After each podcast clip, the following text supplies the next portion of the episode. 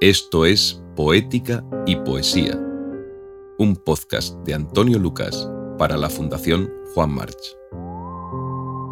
Capítulo 2. Juan Ramón Jiménez.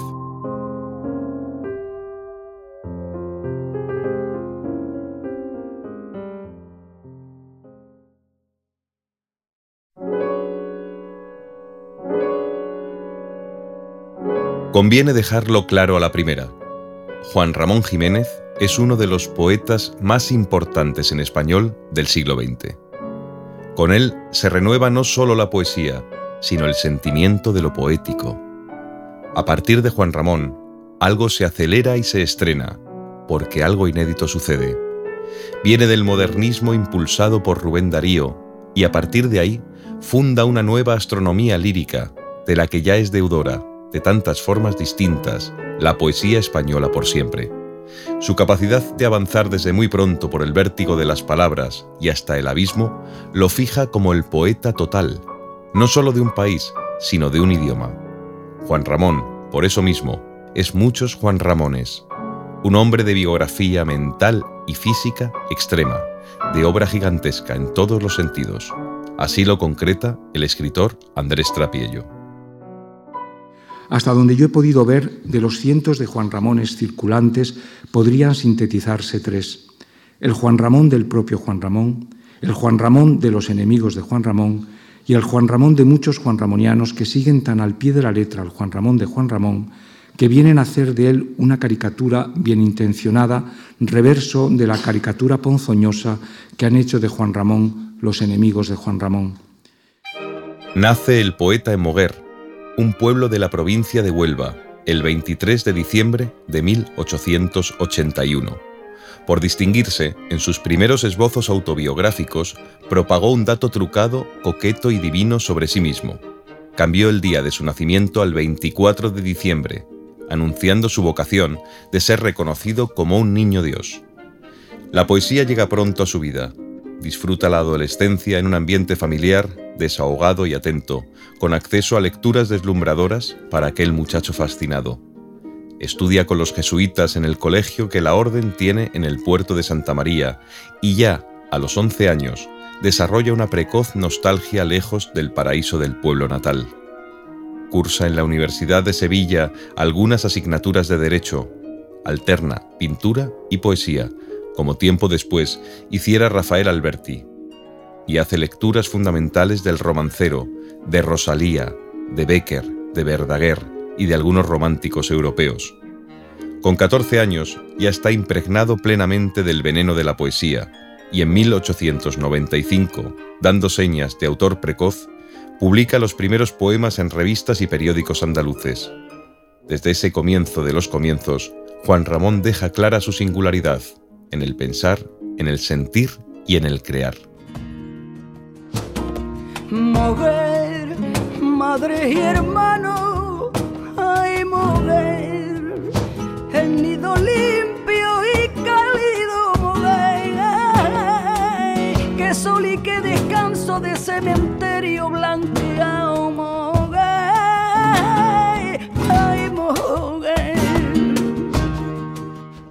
1900 es un año fundacional. Será el de su primer viaje a Madrid donde llega el 13 de abril. A la estación de Atocha van a recibirle los nuevos amigos con los que había mantenido solo un contacto epistolar, Salvador Rueda, Francisco Villaespesa y Julio Pellicer. En la ciudad completa lecturas que transforman sus poemas aún adolescentes. Lee algunos clásicos como Jorge Manrique, Garcilaso de la Vega, San Juan de la Cruz o Fray Luis de León, y a coetáneos como Antonio Machado, Unamuno y siempre Rubén Darío pero la vida en la ciudad le angustia. El tímido Juan Ramón no le toma la postura a las noches de los cafés, al ruido de la urbe, a las urgencias, al navajeo de los galpones literarios. La hipersensibilidad se hace sitio en sus angustias. El primer año en Madrid publica los dos primeros libros de poemas, Ninfeas y Almas de Violeta, de los que más tarde renegaría. Aquellos versos primeros, de temperamento simbolista, eran tenebrosos, en la estela de un modernismo necrófilo y elegíaco, subidos de tono romántico. La crítica lo recibe con severidad. Juan Ramón agoniza emocionalmente en Madrid y el golpe definitivo de su primer extravío llega con la noticia de la muerte de su padre. El mundo se derrumba para él y empieza a cuajar en su ánimo una sombra de escritor perfecto y trágico. Juan Ramón ha sido, a mi modo de ver, el escritor más completo que ha tenido España, perfecto e imperfecto, pero también una figura trágica, alguien que supo expresar mejor que ninguno de sus contemporáneos la misión del Creador. Escribirnos no es más que recrearnos, crearnos una segunda vida para un poco más de tiempo y dejarla en manos de otros. La muerte de su padre desencadena la primera gran crisis nerviosa e inaugura sus primeras reclusiones en sanatorios, algo que ya desde entonces se convertirá en un aditamento natural de su biografía. El primer sanatorio es el de Castel d'Antort, cerca de Burdeos, donde escribe los poemas del libro Rimas. Después, ya de regreso en Madrid, ingresa en el Sanatorio del Rosario, al cuidado de su amigo, el doctor Simarro. De aquella experiencia dijo, en este ambiente de convento y jardín, he pasado los mejores años de mi vida. En los 24 meses de estancia, coquetea con algunas novicias del convento vecino y escribe Arias Tristes en 1903. Pero también comienza su proceso de madurez como poeta. El siguiente destino sanador fue la Sierra de Guadarrama, donde ultima los poemas del libro Pastorales, que no publicará hasta 1911. Juan Ramón experimenta de sanatorio en sanatorio una etapa de efervescencia creativa. Queda así conformada la primera etapa de su poesía, la que él mismo denomina etapa sensitiva. También, al calor de las atenciones crecientes que recibe, sufre las primeras envidias y chascarrillos sobre su singular manera de estar en el mundo, sobre sus deslices psíquicos, sobre su estrafalaria personalidad. Admirado y denostado, Juan Ramón Jiménez desarrolla en esos años una hipocondría extrema. Mi maldita idea fija, dice él, un constante presentimiento y temor de la muerte a raíz del fallecimiento del padre. Es decir, vivía una doble vida, la de su vida y la de su muerte. Creo que no le perdonaban que el poeta concibiera la poesía como un camino de la vida hacia el poema y del poema hacia la vida, o en otras palabras, que pensara que un poema que no enriquezca la vida es tanto como hablar de una poesía y de una vida incompletas, artísticas y ociosas. La ilusión de mi vida ha sido siempre y es ser un aristócrata de intemperie, hombre sencillo en lo económico, rico en lo espiritual y vivo y alerta, moral y materialmente, en el espacio y en el tiempo del mundo, nos dirá. Juan Ramón no levanta el vuelo del ánimo. Se está haciendo sitio propio en la galaxia literaria de aquel Madrid del arranque del siglo XX, pero no escapa de su profunda crisis emocional. Buscando las bondades del origen, regresa a su pueblo, Moguer, donde pasa siete años. Siete años de recuperación de sí mismo y de los sucesivos pesares que la muerte del padre provoca en su familia. Familia dedicada al negocio de la exportación de vinos y que queda súbitamente arruinada. La poesía le permite amortiguar tanto golpe sucesivo. En estos años escribe elegías puras, 1908, Elegías Intermedias, 1909, y Elegías Lamentables, 1910, donde pasa del romance a los rotundos alejandrinos y del sentimentalismo primero a un sentimiento más domado y pleno. Después remata otros conjuntos de poemas. La Soledad Sonora, 1911, Poemas Mágicos y Dolientes, 1911, también Melancolía, 1912, y Laberinto, 1913. Son más años de riqueza creadora, de recogimiento y de largos paseos campestres a lomos de su burro, Platero. De hecho, Platero y yo, su obra más universal, tiene en esa forma de vida su raíz. Lo escribe entre 1907 y 1912 y lo editará completo en 1917. Desde entonces es el libro en prosa más vendido de la literatura en español después del Quijote. En 1912 regresa a Madrid. siente de nuevo la llamada de la vida literaria.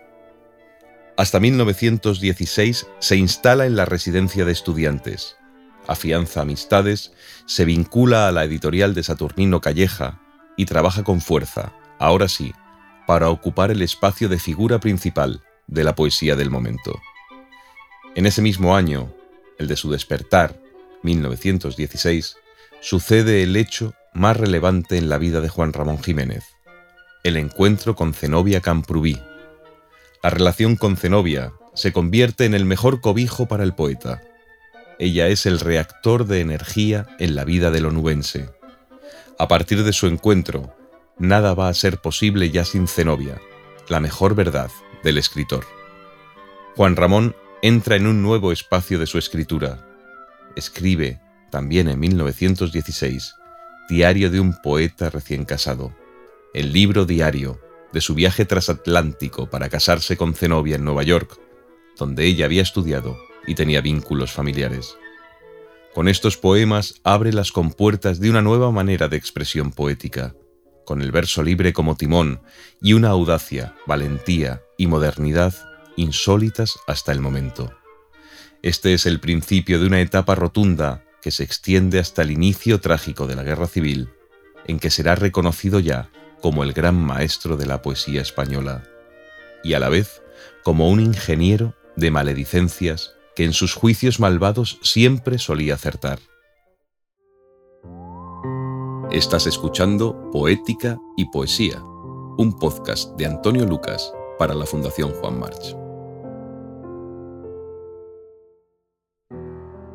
Los autores del 27, con más o menos simpatías hacia el individuo, reconocen el magisterio de su poesía y la urticaria de sus dardos, merecidos o no.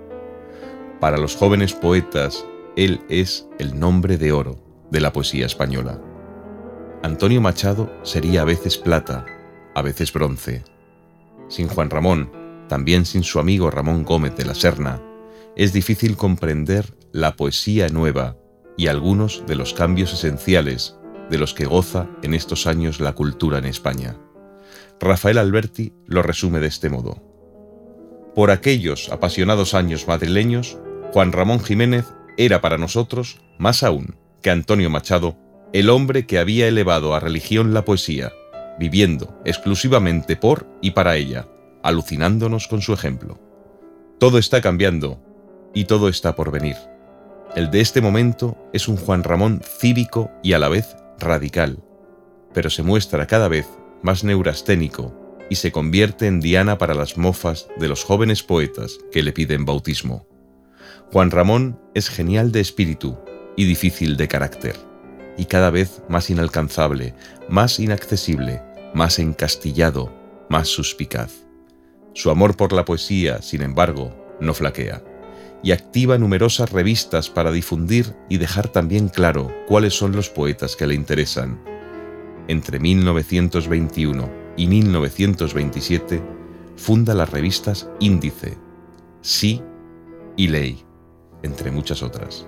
El pintor Ramón Gaya decía, no se le puede deber tanto a nadie, refiriéndose a la enorme influencia que Juan Ramón desplegaba en todas direcciones.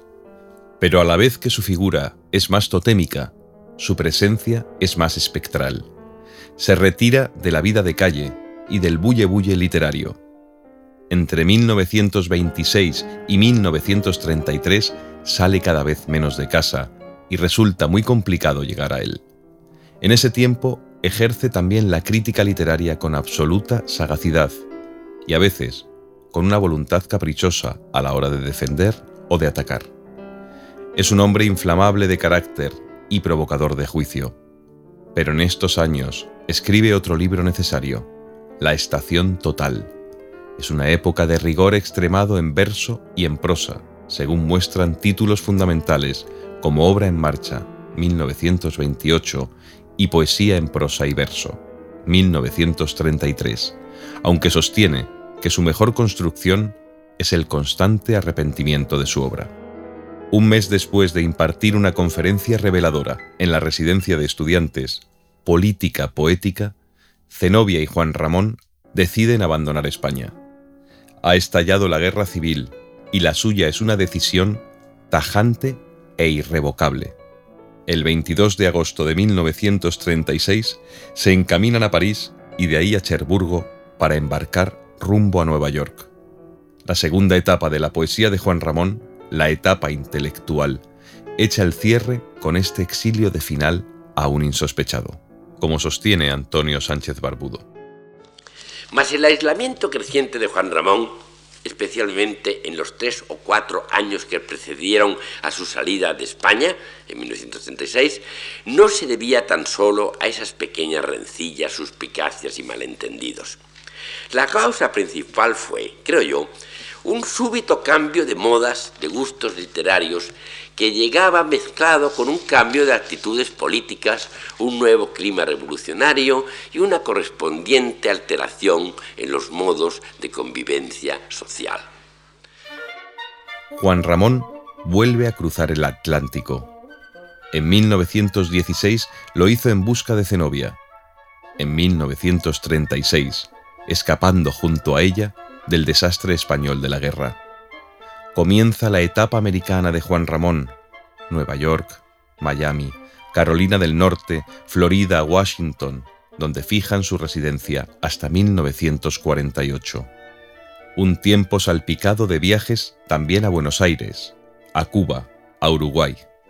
En ese tiempo, el poeta escribe menos de lo habitual, pero su actividad cívica es más de lo esperado extraña su tierra, extraña el idioma y va entrando en la senda de la madurez vital y literaria, que supone en él un momento extremado. Juan Ramón cambió bastante de costumbres y hasta de carácter. Fue más sociable, menos agresivo, más comprensivo y tolerante con los otros. El poeta tiene 55 años y ha empezado a escribir los poemas de En el otro costado, es el comienzo de la tercera etapa de la poesía de Juan Ramón, la etapa suficiente o verdadera. Los libros de esta última y sorprendente recta final de su poesía son cuatro. En el otro costado, una colina meridiana, Dios deseado y deseante, y de ríos que se van. Un tiempo que va de 1936 a 1954. Un periodo no sólo decisivo en la poesía de Juan Ramón, también en su escritura en prosa, donde destacan dos piezas principales, Españoles de Tres Mundos, publicado en 1940, y un artefacto magistral que tituló Espacio, un largo poema en prosa que es la esencia de su pensar poético, donde la realidad se transfigura en palabras. Un hito de la poesía en español que comenzó a configurar durante su estancia en la Florida y que rematará en su residencia definitiva, Puerto Rico, donde Zenobia y él se instalan en 1951 hasta el final de sus vidas. Este largo poema en prosa deja ver el trasfondo del poeta de emoción e inteligencia radicales que fue. Con él sacude una vez más el polvo de la poesía, ventila la palabra y abre una nueva constelación de signos y símbolos poéticos que calificó de escritura libre. Los dioses no tuvieron más sustancia que la que tengo yo. Yo tengo, como ellos, la sustancia de todo lo vivido y de todo lo por vivir. No soy presente solo, sino fuga raudal de cabo a fin.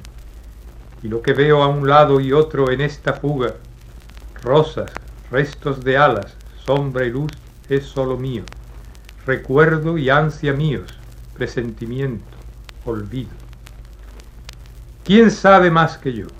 ¿Quién, hombre o Dios, puede, ha podido, podrá decirme a mí qué es mi vida y mi muerte, qué no es? Si hay quien lo sabe, yo lo sé más que ese, y si lo ignora, más que ese lo ignoro. Lucha entre este saber y este ignorar es mi vida, su vida y es la vida. Sus últimos años son ya los del poeta mito, pero a la vez los del hombre acechado por sus mil fantasmas psíquicos, un ser empujado por la empresa oscura de sus nervios. Comienza el proceso de ordenación de su ingente obra poética con el título de Leyenda, corrigiendo compulsivamente, modificando, agrupando su escritura, en un afán de delinear su propia eternidad o de desdibujarse en el volumen deslumbrador de su obra misma. Un proyecto que no pudo ver rematado. En esos años finales, la Universidad puertorriqueña de Río Piedras se convirtió en su mausoleo en vida, a cuya biblioteca donó un archivo de 50.000 originales y una biblioteca de 6.000 volúmenes. Para entonces, Zenobia había enfermado de cáncer y en la enfermedad de ella estaba también el abismo de él. Todo fue una lucha por mantener en alto la esperanza, la escasa esperanza, un afán por no desfondarse, ya con un hilo de vida, en su obsesión por cumplir con su ideal, el milagro ocurrido de la poesía. Así lo recuerda Antonio Sánchez Barbudo porque esa es una religión que solo puede servir de consuelo, si acaso, cuando es vivida, no cuando es simplemente pensada. Y a él le quedaba ya muy poco de vida, y lo sabía. Se sentía vencido, cerca de la muerte, pero quería ser fiel a sí mismo, a su esfuerzo, a esa continuada búsqueda y empeño que había sido su vida. Había sido el suyo un modo de vivir mejor que otros, pensaba él sin duda, y lo ofrecía ahora como ejemplo, como posible camino. ¿Camino hacia dónde? Hacia nada, hacia la nada. El 29 de octubre de 1956, viejo y derrotado por sus manías y depresiones, recibe la noticia de la concesión del Premio Nobel de Literatura. Sin embargo, nada puede deshacer su abatimiento mental y vital. Zenobia fallece tres días después. Esto hunde irremediablemente a Juan Ramón, en 1957 es hospitalizado, se recupera, regresa a la casa que compartía con Zenobia. Algunas mañanas acude a la sala donde se conservan sus papeles en la Universidad de Puerto Rico, pero ya es un pálido recuerdo de sí mismo, un espectro final. Los últimos años de Juan Ramón son de un patetismo extremo. Fallece de infección pulmonar el 29 de mayo de 1958. Pocos años antes había escrito, Morirme es volver a ser lo infinito que ya fui, ser lo que ya no comprendo. Pero Juan Ramón no desapareció, dejó abierto un cauce inagotable para la poesía, y desde la escritura total, que fue su escritura, pasó, definitivamente, transparente, al otro lado de las cosas. La transparencia, Dios, la transparencia. El uno al fin, Dios ahora sólido en lo uno mío, en el mundo que yo por ti y para ti he creado.